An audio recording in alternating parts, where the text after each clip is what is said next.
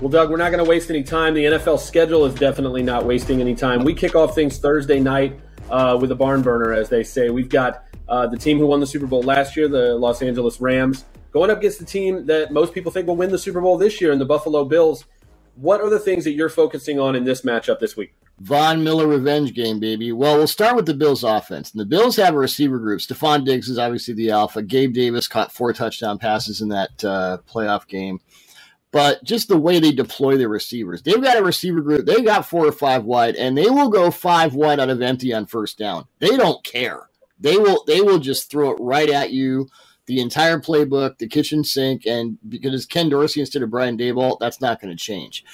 Um, and the Rams lost Darious Williams, the highly underrated Darious Williams, to the Jacksonville Jaguars in the offseason of free agency. Outside of Jalen Ramsey, they got Troy Hill, who came back from Cleveland after a year there. They got David Long, who's a really good slot guy. Robert Rochell, I believe, second year guy, um, very fast player, good closer. But I don't know if they have what you would call a, at this moment, starting outside corner outside of Ramsey and against this receiver group. Again, not just the talent, but the way they're deployed across the field. That could be a big problem for Raheem Morris's defense. Luke, what are you looking at? Yeah, you know, I think if there is to be a weak link on this Buffalo roster, it's got to be the offensive line, right? And that's never good news when you're going up against a team that has Aaron Donald in the middle.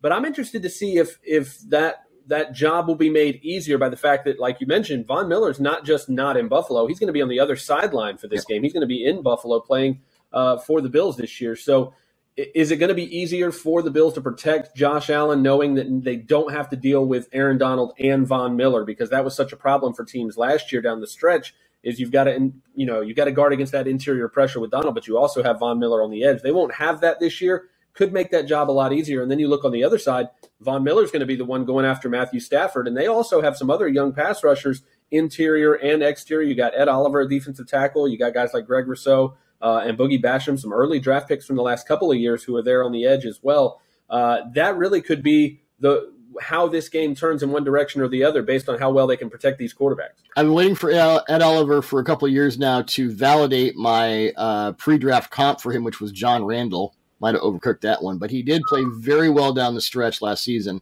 Uh, also to note, the Bills signed Rodger Saffold uh, this offseason.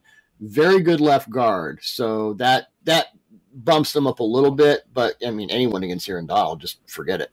Um, one other thing I'm looking at: Bills cornerback Tre'Davious White is on the pup list. He won't be able to return uh, at the earliest week five. Now, Doug, looking at the rest of the week one slate here, we've got some really compelling revenge games for a lot of different reasons. Which one of those matchups are you looking forward to the most? Uh, I'll go with the low hanging fruit Denver at Seattle on Monday night because I'll be in the press box for that one. there you go. Uh, the Broncos are trying to be like the 2020 Buccaneers, hat tip to Luke, and the 2021 Rams. We had everything else. We went out and got an established quarterback in his prime to fill in the blanks and win the Super Bowl. Uh, it's worked the last two years. And the Broncos may be right in that they were only a quarterback away. They're they're pretty solid everywhere else. Um, as for the Seahawks, they're rebuilding from the studs. Uh, from a quarterback perspective, with Geno Smith and Drew Lock, they're playing in 2022 for the 2023 draft. Can we get Stroud? Can we get Bryce Young? Can we get whoever comes up out of nowhere and you know becomes this Anthony Richardson, baby, Anthony Richardson. Oh my lord, that game! Yeah, he's. I watched him last year and he was pretty good. This year, something, yeah, something went on. Uh, Denver is a better team in this game, but I was in the, I was on the field for Beast Quake. I was on the field for Fail Mary. Um, I was in the press box for the 2014 NFC Championship game against the Packers when the press box was going like this. Um, I've seen too many weird things in that stadium over the last 12 years to think that Denver's just going to kind of, you know, automatically come in and win it. Um, but it will certainly be a fascinating game. So that's I took the obvious one. Luke, what is a less obvious revenge game that you find particularly compelling? Yeah, that, that's uh, that's obviously I think everybody's favorite, but I think the one lurking under the radar here is is the the Panthers and the Browns. Baker Mayfield going to face. I know it's not going to be in Cleveland, but going back to face the Cleveland Browns for the first game of the season after that whole fiasco. And we could talk all day about the decisions that the Cleveland Browns made at the oh, quarterback oh, position. Not but let's not. I mean, Baker Mayfield again, number one overall pick just a few years ago, uh, plays through that that shoulder injury all season for most of last season, yeah. uh, and then at the end of the year, they're like, "Hey, thanks for doing that, but uh, we're going to go throw a bunch of first round draft picks and 230 million dollars guaranteed at uh, Deshaun Watson, despite the fact that he's facing again numerous uh, allegations of sexual misconduct, and and so that situation plays out in Cleveland." Uh, and Baker Mayfield finds himself in Carolina now, wins the starting job. I don't think anybody was surprised at that, winning that job over Sam Darnold, who was the number three overall pick the same year that, that Baker was number one. Um, and again, I, I, think Baker Mayfield at full strength is, is a pretty darn good quarterback. And I think he's got some weapons there. Uh, if uh, if Matt Rhule doesn't make make things uh, too hard on him uh, in terms of his coaching and his play calling, I think if if people stay healthy around Baker Mayfield, I think he's talented enough to really do some damage with this offense. So I would love to see that start in week one. Again, I know I'm a Bucks guy and you never want division teams to win, but uh, to see Baker Mayfield go and carve up the Browns after what happened this offseason and the way they handled that situation, that would just be too sweet to me. Mayfield in 2020 was a top 12 quarterback when he was healthy. And then he, he was, yeah, his arm was hanging by a string last year. And I had made the point over and over over at Touchdown Wire that Kevin Stefanski and Alex Van Pelt really didn't set things up for Mayfield's strengths, you know, 11 personnel, boot, and all that. Right. So now he's stuck with Matt Rhule and Ben McAdoo out of the frying pan. But I will be fascinated to see how Mayfield, what looked like a healthy Mayfield in the preseason, how he will perform. And did you see Deshaun Watson in the preseason after not playing all the last year? Um, I'm going to be kind and say he was rusty. He was terrible.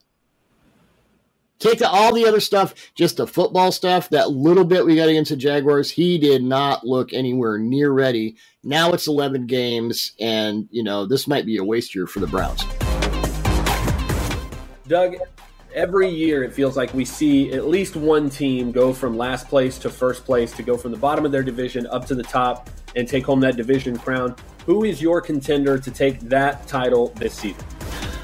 I'm the AFC South is so weird, so I'm not sure about first the AFC South, but they the Houston Texans are going to be a lot better than people think. Uh, the 2021 draft, which seemed to be the joke of the league because of the Laremy Tunsil trade and how much how little the team had to work with, that netted him Davis Mills and receiver Nico Collins, who might be the team's franchise quarterback and number one receiver in, in short order, both in the third round. 2022 draft, they're finally free of all of you know Bill O'Brien's mistakes. They get uh, cornerback Derek Stingley Jr., they get guard Kenyon Green, they get safety Jalen Pitre and running back Dameon Pierce, who, and uh, all those guys project as starters to plus starters. I do not know. You tell me, Luke, you're a draft guy. How Dameon Pierce lasted to the fourth round. He was clearly the best back in this class. The Texans were once the joke of the league. Now I think they're a team, and I don't mean like a three team spunky, I mean like a seven or eight. You dismiss this team at your peril at this point. Luke, what about you? Yeah, well, and I'd add to that, you have a very experienced head coach in Lovie Smith, who has a lot of winning seasons as an NFL head coach, went back to college, the college level. Now he's back with some added experience at, at different levels. I think when you have a guy who knows how to win at this level and has the experience of kind of being the CEO of things, he's a real chill, even keel guy. He's not going to get too high, too low. And again, some of those additions that you mentioned, I completely agree. Dameon Pierce was running back two for me, but still, uh, getting him in the fourth round was ridiculous. Um, I'll move. I'll stay in the AFC, but I'm going to go to the AFC North, where I think you know you had a, obviously a ton of parity in that division, in the fact that Baltimore finished last, but they were two games out of first. Um, so obviously, there's a, a, lot of different ways that division could go. But if you've got a healthy Lamar Jackson, uh, you've got some some again they they moved some of the weapons around. Marquise Brown's not there anymore, but honestly, with the drops last season, I'm not sure how much that impacts things. Hopefully, J.K. Dobbins is back at full strength. Hopefully, Ronnie Stanley is going to be able to be back. They can rebuild that offensive line with some some healthy bodies. Did they really um, get a first round pick for Hollywood Brown? Yes, they did. They really did. They really, really did. And again, you know, it's a similar situation, I think, in the AFC West, where it's going to be a really deep, really tightly contested division. Last year, you had Denver fish, finishing in last place at seven and ten, so not even far off. And like you said, Russell Wilson changes everything yep. in terms of the landscape for that team this year. It changes the expectations, but changes their ability to meet those. So it wouldn't surprise me at all, honestly, if the ball bounces a few a few different ways to see Russell Wilson and the Broncos jump from four to one in that division either. One thing about the Ravens, per Football Outsiders, they have an, a, a metric called adjusted games lost, which is you know how many games you lose, like your starters and your impact players. The Ravens had literally because they tracked us back to 2001. The Raven had, Ravens had the worst injury luck last year of any team this millennium. That's going to regress to the mean to a point, and they're going to be a lot, uh, you know, a lot feistier this year than they were with everyone out last year. Doug, to finish us off, let's go back to last year's postseason. What playoff team from last season are you most worried about getting back to that point this year? Uh, we'll head back to the AFC North, Luke, and I'll talk about the Pittsburgh Steelers. Their defense has been carrying their offense over the last couple seasons, so we're used to that. But there are additional issues this season, and I'm not just talking about who will be the quarterback between uh, Mitch Trubisky and Kenny Pickett. Eventually, be Pickett. I think we all know that. Their offensive line is Mike Tomlin came out. Mike Tomlin's too smart. He's too smart not to make that call. He's not. He's not happy. He's not happy at all about that offensive line, and they were really, really bad.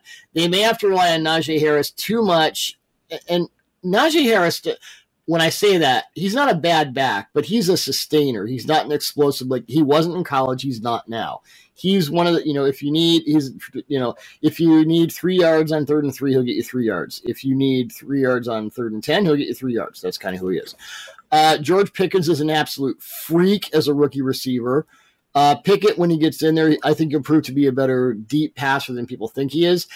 I just don't know how much passing game you can put on the field when your line can't protect anybody. I mean, their their offensive line in the preseason was real. I mean, we say awful often. This was awful. Tomlin called everyone out after the second year. Everyone, like everyone's on notice, and they don't really have anyone to step up and go, "Ooh, you know, this rookie third round guy is going to be awesome."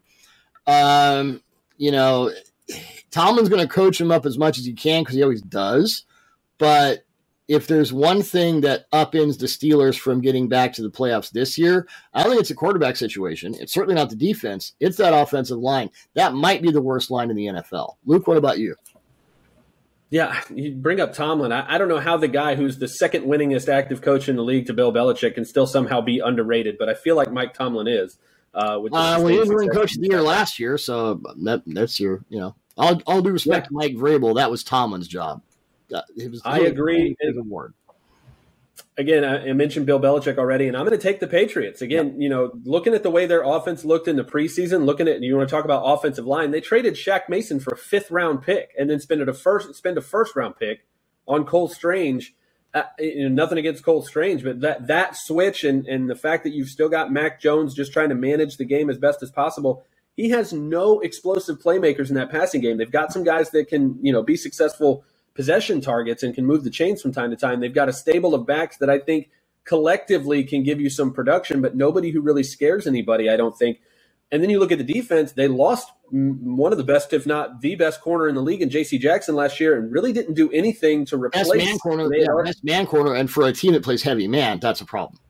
Right, and that's after trading uh, Stephon Gilmore as well. So when you talk about the the additions and subtractions they made on that side of the ball, I don't think that's a net win at all uh, with what happened this offseason. So, again, I, am never going to bet against Bill Belichick and his ability to, again, coach guys up and, and get the most out of what he has is definitely second to none. But, man, if, if I look at what I'm seeing on paper, look at what we saw in the preseason, I just don't see a playoff team when I look at New England. I think they're putting too much on Mac Jones' shoulders. I think they're going from heavy gap to inside outside zone. Hey, we want to be like Sean McVay. They got Matt Patricia and Joe Judge co-running the offense. I think that speaks for itself. And eventually, it's going to be like one of those vacation movies where Belichick just turns the car around. He's had it. Uh, he's going to do it his way. Um, but the you know how long that lasts, I don't know. Could be halfway through the first quarter of Week One. We'll see.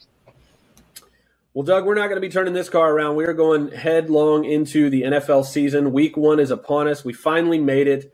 We are thankful to all you guys for tuning in. We can't wait to see you guys next week. Uh, thanks again. Take care, everyone.